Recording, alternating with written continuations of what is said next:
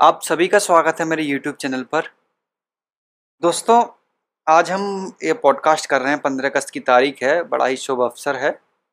आज के दिन हमारा देश 1947 में आज़ाद हुआ था। तो बड़ा, भला इससे अच्छा क्या अवसर हो सकता है चर्चा करने का इस पॉडकास्ट में? तो फटाफट अपने कानों में ईयरफोन्स लगाइए और इस पॉडकास्ट को हम शुरू करते हैं। आप इस पॉडकास्ट को यूट्यूब चैनल पर सुन सकते हैं मेरे और मेरे स्पॉटिफाई चैनल पर भी सुन सकते हैं। तो दोस्तों, एक बार मैं, क्या है, मैं एक बार रील स्क्रॉल कर रहा था तो वहाँ पर एक क्लिप आई थी। मेरे को मालूम नहीं वो मूवी की क्लिप थी या फिर वो जो है किसी सीरीज़ की क्लिप थी या किसी टेलीविज़न सीरीज़ की क्लिप थी, मैं I I really don't know तो उसमें था क्या, बाल गंगाधर तिलक जी थे और सामने गांधी जी थे। It was a young Gandhi a very young indeed तो जो गांधी जी जो कह रहे थे, वो एडवोकेसी कर रहे थे अहिंसा की नॉन वायलेंस की। दूसरी तरफ़ बाल गंगाधर तिलक कहते हैं कि शायद से मैं, मेरे को ध्यान नहीं, काफ़ी पहले मैंने क्लिप देखी थी कि I may be factually incorrect also तो बाल गंगाधर तिलक कहते हैं कि गांधी अगर आज़ादी अगर आज़ादी नॉन वायलेंस से आती है, अगर आज़ादी अहिंसा से आती है, आज़ादी हिंसा से नहीं आती, आज़ादी बलिदानों से नहीं आती तो आज़ादी की अहमियत नहीं रहेगी। आज़ादी की अहमियत नहीं रहेगी। और ये बड़ी सोचने वाली बात है कि वाकई में आज़ादी की हम लोग अहमियत करते हैं? क्या वाकई में हम लोग आज़ादी की अहमियत करते हैं? क्योंकि हमारी आज़ादी नॉन वायलेंस से आई है, हमारी आज़ादी अहिंसा से आई है। वैसे तो कहने वाली बात है कि अहिंसा से आई है। हमने अब तक पढ़ाया गया कि ऐसी बातें कि आज़ादी अहिंसा से आई है। तो आज हम इसी चीज़ पर नज़र डाल हम इस चीज़ पर नहीं नज़र डालेंगे कि आज़ादी अहिंसा से आई है, अहिंसा से आई है। हम कुछ आज़ाद वीरों का ही एक कहानी एक पन्ना, एक चैप्टर पर ज़रा हम नज़र डालेंगे। आज हम लोग बात करेंगे फ्री इंडियन लीजेंस की। Free Indian legionary I think it is how it is pronounced तो क्या है ये? तो सुभाष चंद्र बोस के बारे में तो आप सभी लोग जानते हैं। और ये कहानी मैं क्यों सुना रहा हूँ? क्योंकि it is it is an unforgettable chapter in the Indian history in the Indian independence movement नहीं, इन लोगों ने इंडिपेंडेंस के लिए कोई कंट्रीब्यू मतलब कंट्रीब्यूशन है, लेकिन अगर आप उस स्केल को नापेंगे रेशियो आप नापेंगे स्केल नापेंगे तो ऐसा कोई ऐसा सच कोई कंट्रीब्यूशन नहीं है। मेरे कहने का सेंस ये है कि अगर ये लोग ना होते तो ऐसा नहीं होता कि आज़ादी नहीं आती अगर या फिर ये लोग होते या फिर इन्हीं के होने से ही आज़ादी आई है, ऐसा कुछ नहीं है। It is a part it is a part of a very very larger thing so इस कहानी को समझने से पहले हमें एक पॉइंट में नज़र डालनी पड़ेगी। वह two sides of the coins world war two दो साइड्स हैं की कॉइन की। एक है एलाइड फोर्सेस एक है एक्सेस फोर्सेस एक्सेस फोर्सेस यानी कि जो जर्मनी के साथ लड़ी थी, उन्हें अत्याचारी, उन्हें बुरा माना जाता है। Without a fact it is correct but the other side of the coin is also same. And how the other side of the coin is same, you need to understand that आप लोगों को ये समझना पड़ेगा कि allies उतने ही अत्याचारी थे जितने एक्सेस थे।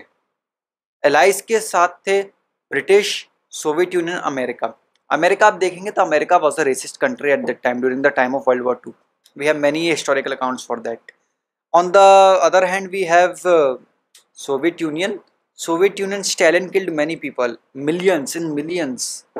British हम तो इंडियंस हैं। हम उन्हीं से आज़ादी पाए हैं। हमारे लोगों को मारा गया है। तीस तीस लाख, चालीस चालीस लाख लोग बंगाल में मारे गए थे। ये तो आप बिल्कुल एंड की आप नंबरिंग उठा रहे हैं। क्या 200 साल में ब्रिटिश ने यहाँ पर अत्याचार नहीं किए थे? क्या ब्रिटिश ने यहाँ पर लोगों को नहीं मारा था? ये सोचने समझने वाली बात है कि यही एक चीज़ ऐसा प्रूव करती है कि जो एक्सेस और एलाइस एल आई इक्वली टॉर्चरस बस ये है कि एक्सेस ने जब ने दस साल के कार्यकाल में कुछ ज़्यादा ही उनका जो स्केल था ना प्रोपोर्शनैलिटी टाइम के हिसाब से उनका जो किलिंग स्केल था, वो बहुत ज़्यादा था। इसलिए हम उनको ईवल मानते हैं। पर एज एन इंडियन हमें क्या मानना चाहिए?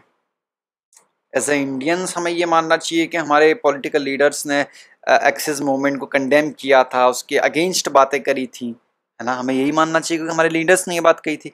लेकिन हमें इस चीज़ पर ज़रा भी ध्यान नहीं देना चाहिए कि वैसे तो हम अहिंसा की बात करते थे और दूसरी तरफ़ हमारे सैनिक अंग्रेज़ों की तरफ़ से अंग्रेज़ों के कॉज में लड़ने जाते थे। हमें क्या लेना देना था कि भाई यूरोप पर वो कब्जा कर ले जर्मनी कब्जा कर ले, उससे हमें क्या लेना देना था? हम पर तो ऑलरेडी यूरोपियंस ने कब्जा किया हुआ था, लेकिन हमारे सैनिक जा रहे थे।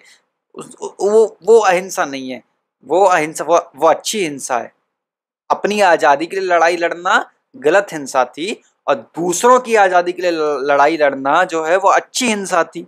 ये ये हमें सिखाया गया चलिए लीव दैट पॉइंट तो होता क्या है कि हमारे कुछ सैनिक जो कि लड़ने जाते हैं, ब्रिटिश की तरफ़ से, वो नॉर्थ हम नॉर्थ अफ्रीका कैंपेन में उन्हें प्रिजनर्स ऑफ़ वॉर बना लिया जाता है। इनके द्वारा, इटली और जर्मनी के द्वारा। तमाम प्रिजनर्स ऑफ़ वॉर उस वक्त पर जर्मनी में रखे गए थे और इन लोगों में से कुछ लोगों ने आगे क्या हुआ, अब जिस पर जरा चर्चा करते हैं। तो जब फ्री इंडियन लीजेंस थे, ये जो है, वैसे तो जो जर्मन आर्मी थे वीक मार्ट, उसका हिस्सा थे। लेकिन बाद में 1944 में इन्हें वेफन एस में डाल दिया गया था। और वेफन एस में बताना चाहूँगा, जर्मनी की एलिट फोर्स थी। इतनी एलिट फोर्स थी कि एक टाइम पर शायद I may be incorrect but जहाँ तक मैंने पढ़ा है कि वेफन एस में जाने के लिए आपको प्योर आर्यन होना पड़ता था और आपको जो है छः फुट छः फुट या और भी जाने, उनके क्राइटेरिया थे काफ़ी जो है इन्हें काफ़ी इनके एक रेशियल क्राइटेरिया थे उसमें जाने के लिए, वो एलिट ग्रुप था। तो मामला ये है कि जर्मनी में जो इंडियन स्टूडेंट्स पढ़ते थे और कुछ प्रिजनर्स ऑफ़ वॉर जो कि नॉर्थ अफ्रीका कैंपेन में पकड़े गए थे, उन लोगों ने मिलकर फ्री इंडियन लीजन बनाई थी। तो फ्री इंडियन लीजन का जो लार्जर प्लान था, वो क्या था? लार्जर प्लान ये था कि जर्मनी के साथ लड़कर ब्रिटिश के साथ ब्रिटिश के अगेंस्ट लड़कर ब्रिटिश इंडिया को ये लोग आज़ाद कराएँगे।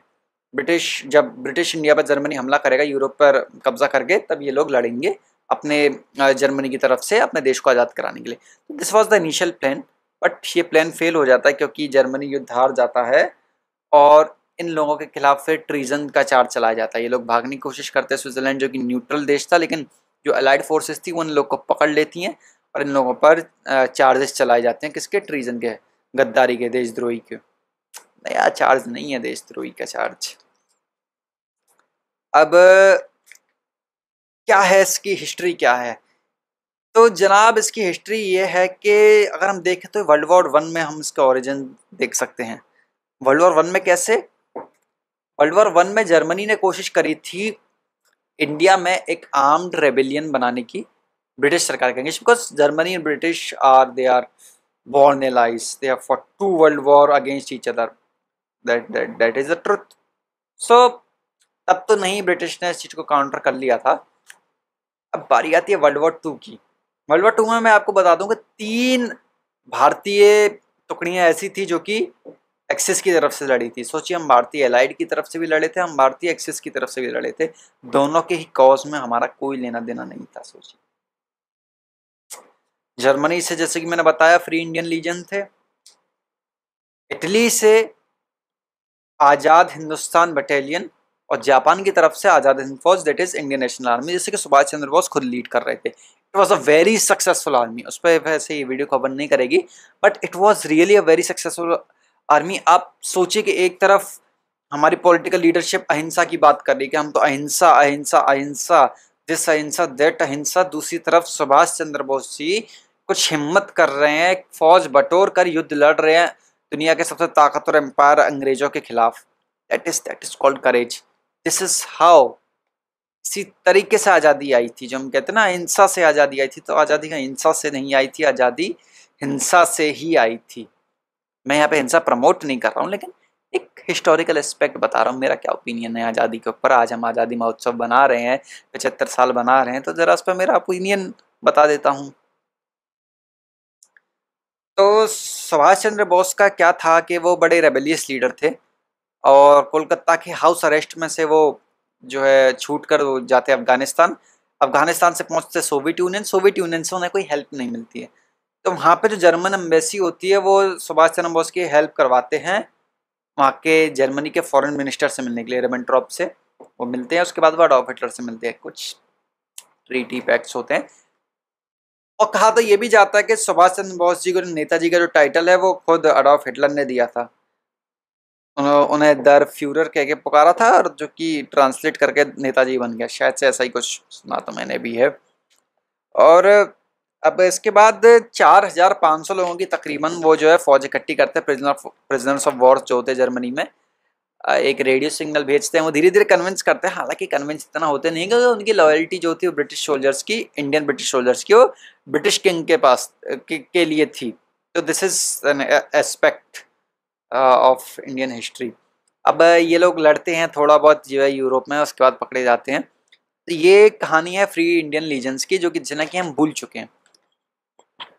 इन लोगों ने यूरोपियन फ्रंट पे कोई ज़्यादा लड़ाई नहीं लड़ी थी। इन्होंने सेल्फ डिफेंस में काम किया था। 1944 में इन लोग को वेफन एसेस में शामिल किया गया था। उसके बाद थोड़ा इन्होंने अटैक्स और थोड़ा जो कन्फ्रंटेशन करी थी लाइट फोर्सेस से, वो। दूसरी तरफ़ हम देखें कि जो मेन जो लड़ाई लड़ी गई थी फोर्सेज द्वारा, वो थी म्यांमार रीजन में, जो कि सुभाष चंद्र बोस जैपनीज फोर्सेज के साथ मिलकर अंग्रेज़ी और ब्रिटिश इंडिया फोर्सेज के अगेंस्ट लड़े थे। ब्रिटिश इंडिया फोर्स यानी कि वो सैनिक जो कि ब्रिटिश की तरफ़ से लड़ रहे थे। अब आते हैं अपने मेन पॉइंट पर, यही कि आज़ादी की वैल्यू आज़ादी की वैल्यू हमें ये सोच के नहीं करनी चाहिए कि हमने अहिंसा से आज़ादी पाई थी। हाँ वर्ल्ड में एक अच्छा संदेश क्या कि हम अहिंसा से जीते, लेकिन हमें ये चीज़ ध्यान रखनी चाहिए कि यहाँ से सात समुंदर पार, वहाँ यूरोप में हाँ सात समुंदर पार, वहाँ यूरोप में जो है, कुछ लोग कुछ कुछ प्रिजनर्स ऑफ़ वॉर जिन्हें कि मालूम था कि हार के तो ट्रीजन फेस करना है, उन्होंने किया भी। वो लोग कुछ कर दिखाया। उन लोगों ने जो है लाइन से हटकर कुछ काम किया। उन लोगों ने क्या किया? आज के टाइम पे बड़ा ऑर्डनरी लग रहा है कि एक्सेस से लड़े थे लेकिन उस टाइम पे आप देखिए कि इट वॉज़ समथिंग डील हम तुम्हारी तरफ़ से लड़ेंगे और जब हमारी आज़ादी की बात आए तो तुम हमारा सहयोग करोगे। तो डील जो है ना वो डील वो वो, वो सेक्रीफाइस था कि आप अपना जो है, अपनी जान सेक्रीफाइस कर रहे हैं। क्यों? ताकि एक डील के तहत आपका देश आगे चल के आज़ाद हो सके, आपके देश को आज़ादी मिलने में सहायता मिल सके। वो वो वो वो डील महत्वपूर्ण डील है। ऐसे ये ये एक आज़ाद लोगों का माइंडसेट है। दूसरी तरफ़ आप देखेंगे, वाकई में जो साउथ ईस्ट एशिया में जो हुआ, जिस तरीके से कन्फेंट्रेशन दिया गया, क्या बोलते हैं ब्रिटिश आर्मी के against that was that was awesome that was major G D Bakshi के अनुसार जो आज़ादी इसलिए आई आई थी क्योंकि ब्रिटिश इंडिया डर गया था इतनी बड़ी म्यूटिनिटी देख के। कितने सारे लोग जो है धोखा दे के सुभाष चंद्र बोस की तरफ़ से लड़े। यानी कि Indians they can fight there are fighter race there are a fight they are a fighter race they are fighting hard तो ये काफ़ी हिस्टोरियंस मानते हैं कि आज़ादी का मेन पर्पज था कि ब्रिटिश इंडिया थोड़ा ऊब गया था हम लोग आज़ादी से लड़ लड़ के, और उसके बाद इतने रिसोर्स नहीं थे। निकले रीज़न रियल रीज़न तो यही है कॉलोनी कॉलोनी ख़त्म होने का, के रिसोर्सेज उनके पास नहीं थे वर्ल्ड वॉर टू के बाद, इसलिए उन्हें ये इलाके छोड़ के जाने पड़े। तो यहीं पर मैं अपना पॉडकास्ट समाप्त करना चाहूँगा।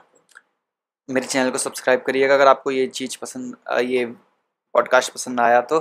और अगर आप इसे स्पॉटीफाई पर सुन रहे हैं तो मेरे स्पॉटीफाई चैनल को सब्सक्राइब करिए और मेरे यूट्यूब चैनल को भी सब्सक्राइब कर लीजिएगा। सूर्य से सर्च कर लीजिएगा, आपको मिल जाएगा। Thank you everyone